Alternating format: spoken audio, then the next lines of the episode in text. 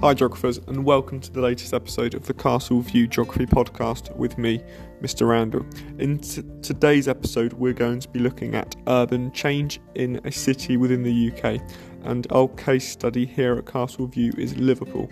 So today I'm just going to introduce you to Liverpool, um, start to think about why Liverpool is an important city and how migration has influenced the growth of Liverpool's character. So, first things first, is Liverpool is a city in the northwest of England, and it's a port city, and it is also developed on the River Mersey's estuary.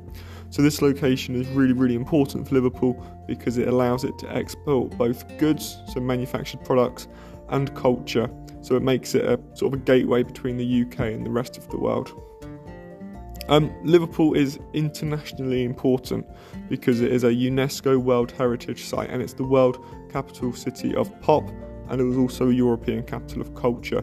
Um, a lot of people travel to Liverpool for their holidays, and around eight hundred forty thousand for- foreign tourists visit Liverpool each year. This contributes three hundred fifty-eight million pounds to the U K economy. So yeah, it's really important. It's a UNESCO World Heritage Site, and it is the home to obviously the Beatles, a large international rock band which attracts thousands of tourists each year.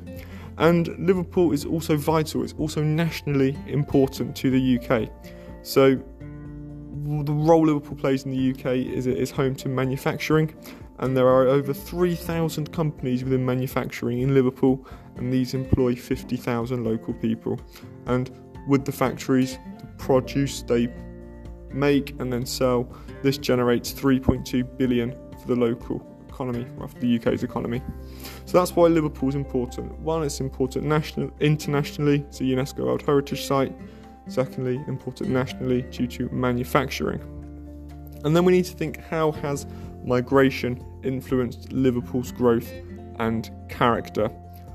So a lot of national migration, when we're thinking about Liverpool, happened during the eighteen hundreds, when migrants from Ireland migrated to Liverpool due to the famine. So what this saw was around two million Irish migrants arrived in Liverpool by eighteen fifty.